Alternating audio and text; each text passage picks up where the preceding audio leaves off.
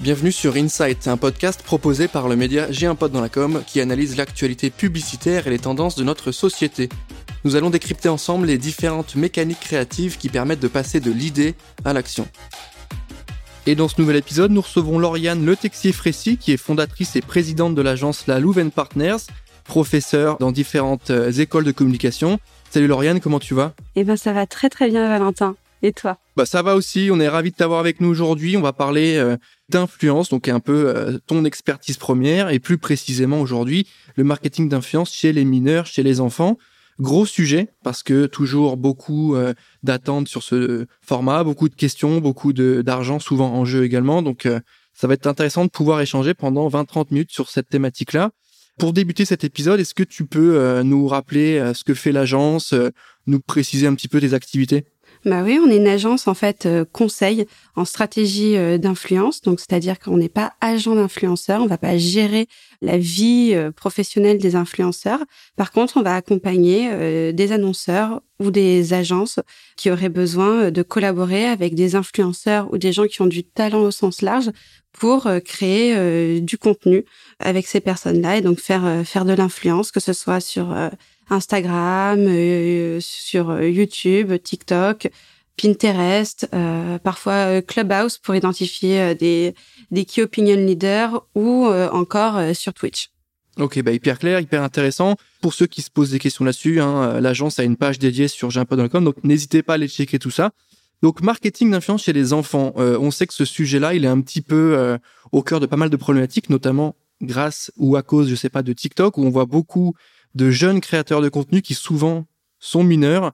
Euh, est-ce que tu peux euh, peut-être nous nous expliquer premièrement quelles seraient les problématiques qu'on peut rencontrer quand quand un influenceur est mineur? En termes d'argent, en termes de collaboration, quelles sont les contraintes qu'on a? Et peut-être dans un deuxième temps on se parlera des, règles de déontologie. Bien sûr, en fait il y a de plus en plus euh, effectivement de très jeunes qui se lancent sur sur les réseaux. On l'a vu à la fois sur sur YouTube avec avec les, petits YouTubeurs, hein, ou même maintenant aujourd'hui qui ont 18-19 ans, mais il y en a certains qui ont commencé à 12 ans. Mais c'est vrai qu'aller sur YouTube, ça prenait du temps parce qu'une vidéo YouTube dure en moyenne 20 minutes. Alors qu'aujourd'hui, TikTok, c'est des contenus très courts qui font en moyenne moins de 30 secondes et du coup qui sont très facilement réalisables. Pour les enfants, c'est un jeu et puis en plus bah c'est tout de suite il y a même pas besoin presque de construire une communauté puisque l'algorithme de TikTok va euh, les aider à, à émerger. Il leur suffit juste d'être créatifs, de s'amuser avec leur téléphone. Et aujourd'hui, ben, c'est les enfants de, de 10-12 ans, ils sont nés avec un téléphone, en fait. Donc, euh, c'est des choses qui sont très, très, très faciles pour eux de, de, de créer ce, ce type de, de, contenu très court où c'est bah, que du fun pour eux après l'école. Et en fait, ben, certains parents peuvent être déroutés hein, parce que d'un seul coup, leur enfant euh, bah, gagne des, des milliers, euh, parfois, de, de followers, voire des millions. Et donc, en fait, il y a vraiment aujourd'hui une nécessité ben, de protéger leur image, de protéger au final euh, l'intérêt des enfants quand il y a une, une collaboration euh, avec une marque, parce qu'il y a de plus en plus de marques ben, qui cherchent à atteindre cette cible qui avant était très difficile d'accès. Avant, c'était quoi? C'était euh, de la pub entre deux dessins animés ou aujourd'hui en plus les enfants sont de moins en moins devant la télévision classique, ils vont être sur Netflix, etc c'est devenu très très difficile de les toucher ou de toucher les parents. Et donc les marques ben, s'intéressent énormément énormément à collaborer au final depuis déjà quelques années hein, avec euh, avec des enfants. Sauf qu'un enfant, bah c'est pas du tout comme un adulte. Euh, il sait pas du tout qu'est-ce qu'il y a vraiment derrière, quelles sont les intentions d'une marque, quelles sont quel est l'argent qui est en jeu. Pour eux, c'est juste du, du fun à la base. Donc, euh, ils se rendent pas du tout compte de l'importance de mettre en place derrière un cadre pour euh, les protéger. Parce que là, aujourd'hui, ça les amuse de faire les zigotos, de danser, etc., euh, de s'amuser avec leurs copains euh, sur, sur une vidéo ou sur une photo, etc. Mais en fait, peut-être que dans deux ans, trois ans, quatre ans, bah, c'est la honte, quoi. Et donc, bah, aujourd'hui, il faut aussi qu'il y ait un cadre pour le droit à l'oubli numérique sur, sur ce genre de, de choses. Et avant, il n'y avait pas forcément de loi vraiment qui encadrait tout ça. Et là, ça commence à arriver et euh, c'est cool. On en a besoin. Ouais, non, mais c'est hyper intéressant. En termes de loi, on a, en termes de, de, de règles d'éthique aussi, on a la RPP, hein, Ouais, donc euh, l'ARP. Autorité de régulation euh, professionnelle de la publicité, qui s'occupe de tous ces sujets-là. Complètement. Bon, on les connaît bien. Big up à Stéphane si tu nous écoutes. Heureusement qu'ils sont là. Tu peux nous faire un petit point peut-être sur voilà peut-être des éléments qui sont euh, intéressants. Je sais qu'il y a Bien une sûr. charte euh, Kid influenceur qui est sortie l'an dernier sur les bonnes pratiques, les usages à respecter, sur la rémunération, les horaires. Tu peux nous faire un petit éclairage sur tout ça? Bien sûr, en fait, déjà de base, à partir du moment où une marque fait une collaboration, que ce soit avec un adulte ou un enfant, première chose à faire, c'est que ce contenu doit être vraiment explicite, considéré comme une publicité. Ça, déjà de base. Des fois, il y a des marques qui sont trop contentes en disant "Ah, c'est dingue, c'est bien, les gens ils sont pas compris tout de suite que c'était de la pub et tout." Non, en fait, il faut que les gens comprennent dès le départ qu'on est sur un contenu à vocation publicitaire. Bah c'est compliqué même pour les adultes en fait, hein, ce sujet-là avec les influenceurs ça, adultes. complètement. Donc encore plus avec les enfants, euh, ils sont épaulés par leurs parents, euh, par les marques doivent être là, les plateformes même, euh, que ce soit Instagram, TikTok, etc., doivent être là pour expliquer aux enfants et, et aux adultes quels sont les tenants et les aboutissants. Donc aujourd'hui, euh, l'ARP a permis de faire une régulation, un peu une, une charte déontologique hein, spécifique aux enfants et, et aux adolescents. Et c'est très très bien parce que ça permet, nous, en tant qu'agence, de rappeler aux, aux marques ou rappeler aux agences quelles sont les bonnes pratiques liées à ça. Il y a entre autres hein, sur le, la typologie des contenus. Par exemple, ça paraît tellement logique, mais ne pas valoriser des comportements euh, illicites, agressifs, dangereux, ou euh, ne pas euh, dévaloriser euh, l'autorité parentale ou l'autorité des enseignants, pas de représentation dégradante de l'enfant, pas de propos, euh, on va dire, indélicats, choquants, etc. Et surtout, ne pas exploiter l'inexpérience et la crédulité des enfants. Ça paraît tellement logique, mais euh, parfois il y a des marques euh, qui se pourraient être prêtes à tout, euh, ou des annonceurs qui sont pas forcément encore bien éduqués sur ces choses-là, en disant ah bah ça Ou va être drôle, aussi. ou les parents qui peuvent se dire ah bah génial, euh, j'ai des enfants qui ont des abonnés, etc. Ça va me permettre d'avoir un revenu complémentaire. Et ben pas forcément. Quand un enfant euh, va va travailler, c'est régulé par euh, le code du travail.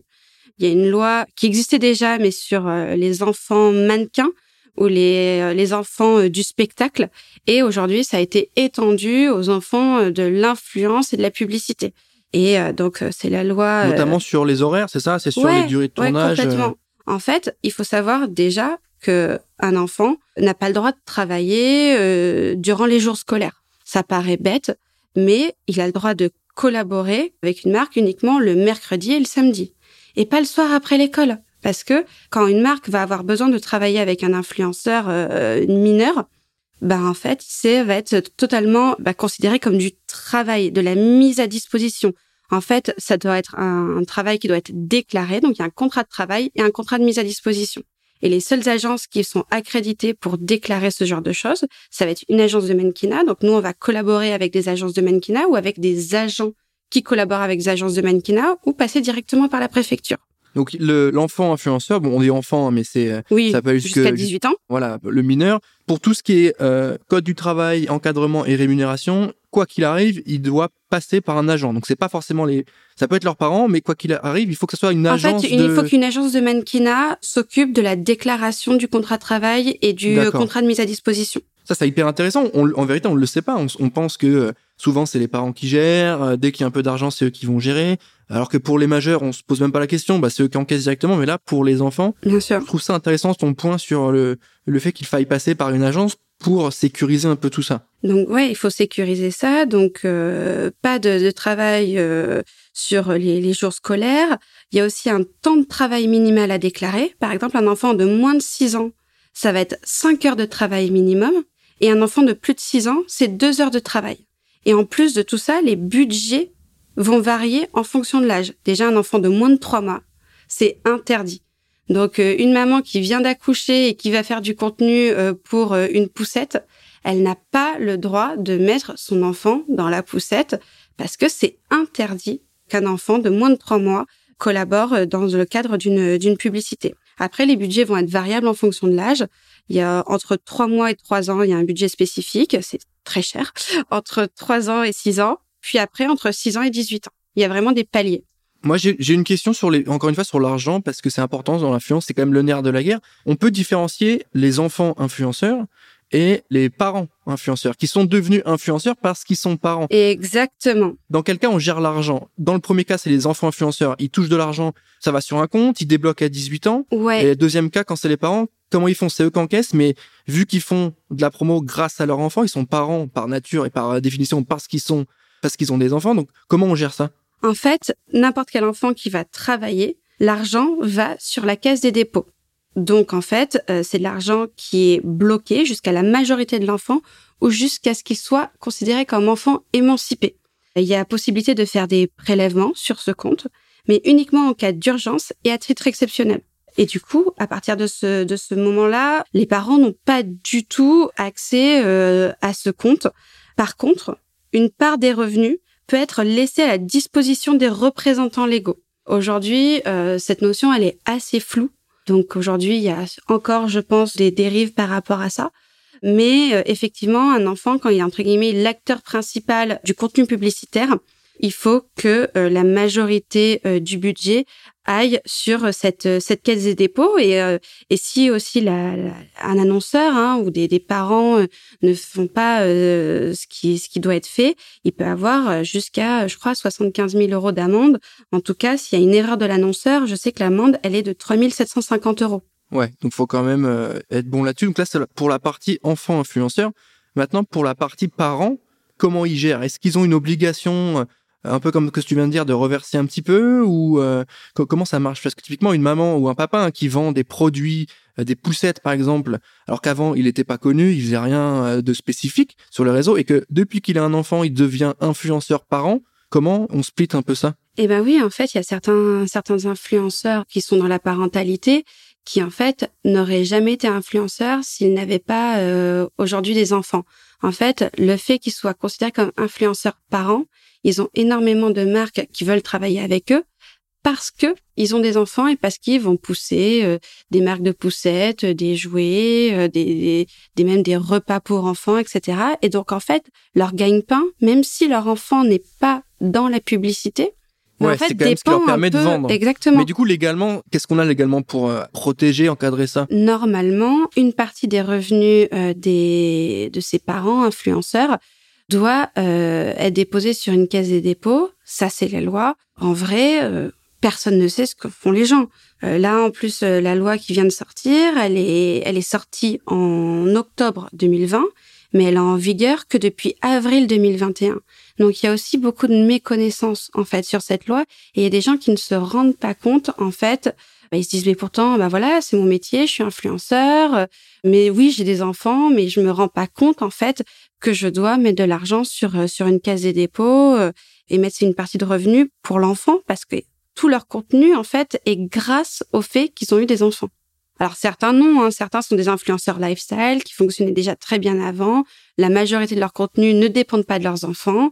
Euh, il y en a beaucoup, hein, des influenceuses. Elles ont eu des enfants, mais aujourd'hui leur enfant n'est pas le centre de de leur communication. C'est hyper intéressant, hein, Lauriane, sur sur tes réponses. Est-ce que euh, au niveau de l'expertise, parce que pour faire tout ça, faut être expert, hein, c'est un métier.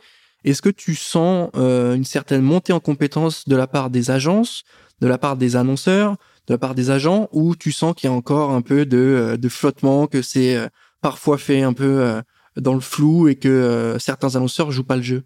Bah Aujourd'hui, l'influence, c'est encore le Far West. C'est tout le monde dit qu'il y a vraiment euh, qu'on est sur des sur un secteur qui devient de plus en plus mature, de plus en plus éduqué. C'est vrai que les marques, les annonceurs, les agences se sont rendus compte que l'influence ça fonctionne. C'était plus à démontrer. Euh, l'influence c'est efficace. Par contre, connaître les tenants et les aboutissants, connaître les, les petites aspérités de la loi, la protection des enfants, etc. Beaucoup de gens ne sont pas du tout au courant. Typiquement, euh, il y a pas longtemps, j'ai une marque alimentaire où on devait tourner du contenu avec une influenceuse maman et qui devait danser avec ses enfants. Euh, l'influenceuse a fait un premier contenu. Hein, bien sûr, on est passé nous par une agence, par euh, l'agent qui s'appelle l'agence Just Go et c'est une agence que je recommande, qui est ultra transparente et qui accompagne les influenceurs par an dans euh, dans des collaborations avec les marques et qui est vraiment une agence top qui a Clermont-Ferrand que je recommande puissance 1000 si vous avez un jour besoin de travailler avec euh, des influenceurs par an. On est passé du coup avec eux et leur agence de mannequinat avec laquelle ils collaborent depuis l'ouverture de leur agence Du coup, on a payé euh, voilà l'influenceuse et les enfants pour qu'ils créent le contenu. Et malheureusement, euh, la cliente n'était pas euh, complètement satisfaite de cette première vidéo, de ce premier one-shot qui avait été tourné. Et alors même que la vidéo, du coup, n'allait pas être publiée, hein, puisqu'elle n'a pas été validée par la cliente, la cliente nous a demandé de faire une nouvelle vidéo.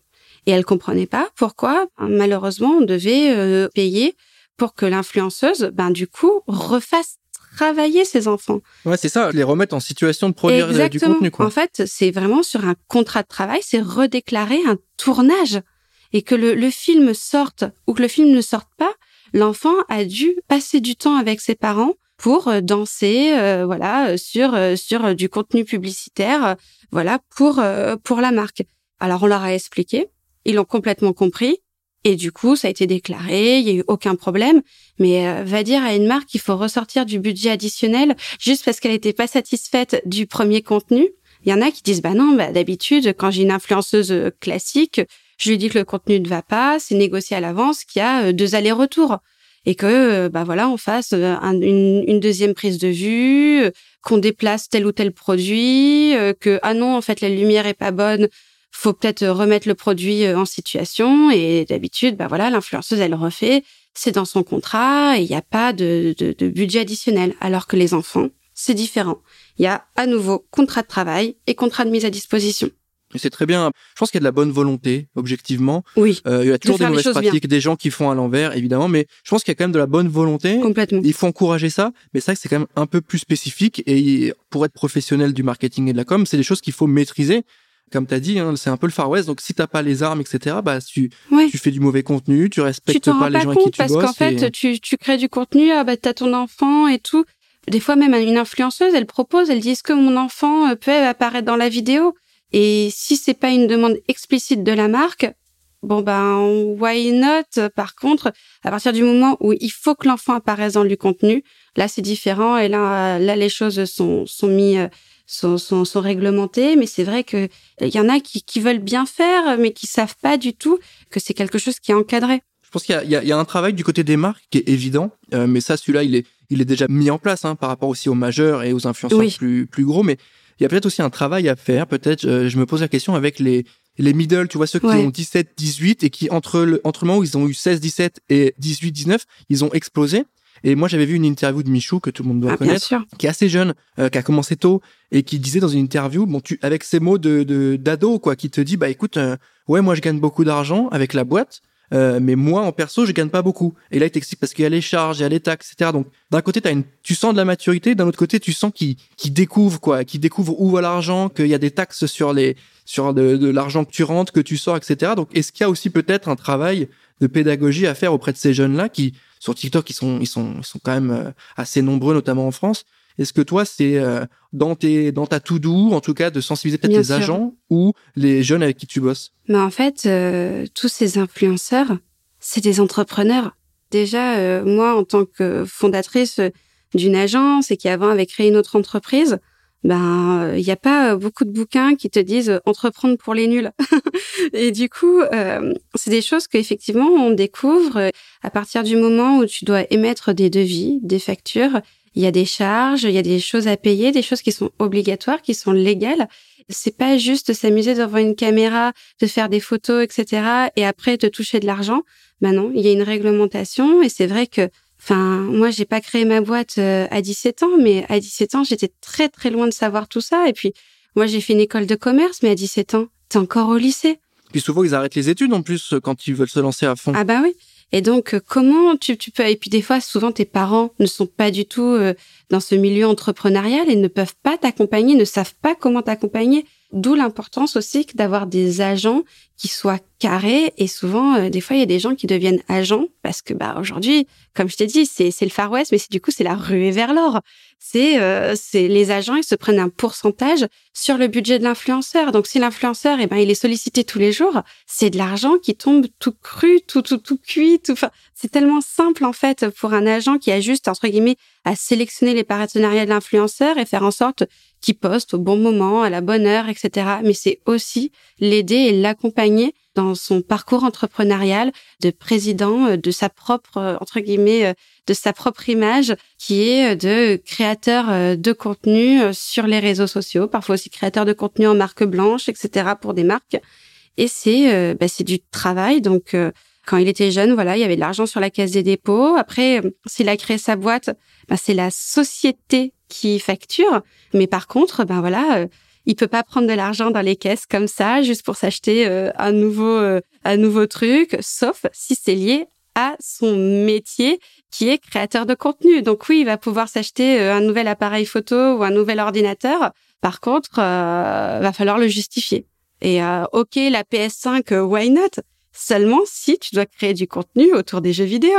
Enfin voilà. Ouais, donc c'est faut faut expliciter tout ça. Euh, Exactement. mais c'est intéressant en fait. Je trouve que malgré le fait qu'ils soient très jeunes, il y en a certains qui sont quand même assez matures. Ouais. Et, et je pense qu'il faut les encourager et euh, pour essayer de redorer un petit peu tout ça, il faut euh, un bon accompagnement. A priori, c'est ce que vous faites quand même plutôt bien à l'agence. À chaque fois qu'on en parle, ouais.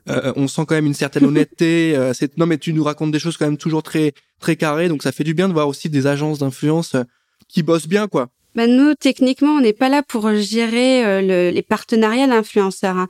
Moi, je suis là pour leur proposer des, projets, mais des projets déjà de un qui ont du sens, qui leur parlent, parce que je vais faire attention à ce que l'ADN de, de, la marque avec laquelle que je vais travailler va fitter avec l'ADN de l'influenceur. Je vais aller chercher les bonnes personnes en fonction de ce qu'on a envie de raconter et de raconter une histoire qui soit la plus juste possible. Et par exemple, enfin c'est un exemple tout bête, mais par exemple si un influenceur tout son feed est dans les tons de rouge, je vais pas lui proposer un pull bleu. Ça c'est c'est la base. Je vais pas faire du contenu euh, où c'est juste euh, tous les influenceurs vont faire exactement la même chose. Non, chacun a sa sensibilité propre, a sa personnalité propre, ses envies propres, a aussi euh, ben aussi des jours pour poster qui fonctionnent le mieux, etc.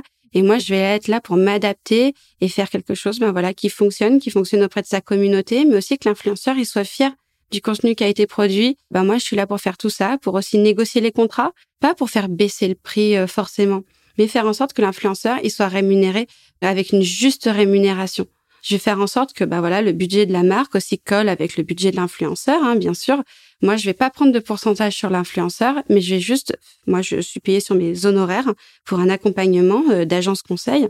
Mais je vais faire en sorte que voilà, j'explique aux marques en disant non, si vous avez 50 euros pour payer l'ENA situation, ça ne fonctionnera pas. Il y a du temps de travail, euh, il y a du voilà, du temps passé, il y a la créativité, il y a le taux d'engagement qui diffère en fonction du prix, euh, il y a le nombre d'abonnés bien sûr, et euh, si je demande une photo euh, dans la cuisine de l'influenceuse ou euh, dans un champ à 15 km de Paris où il faut qu'elle trouve un champ de tournesol, c'est pas le même temps de travail et du coup c'est pas les mêmes tarifs. Et puis si je vais demander un poste fixe ou une vidéo, c'est pas la même chose. La vidéo, il y a du temps de montage, etc., etc. En fait, le prix va énormément varier en fonction de plein plein de choses en fonction de l'âge de la personne, etc. aussi, si c'est un enfant. Merci en tout cas Lauriane pour euh, les explications. Je trouve euh, que c'est euh, hyper utile et on, y a vu un peu plus clair hein, sur ce fameux sujet du marketing d'influence avec les enfants. Donc c'est toujours un gros gros sujet. On arrive à la fin de ce nouvel épisode d'Insight. Merci à toi d'avoir pris le temps de répondre à la question. Ben, merci d'avoir invité surtout. Eh ben écoute, ce fut un plaisir. On se retrouve très prochainement pour un nouvel épisode. À bientôt. À bientôt. Ciao.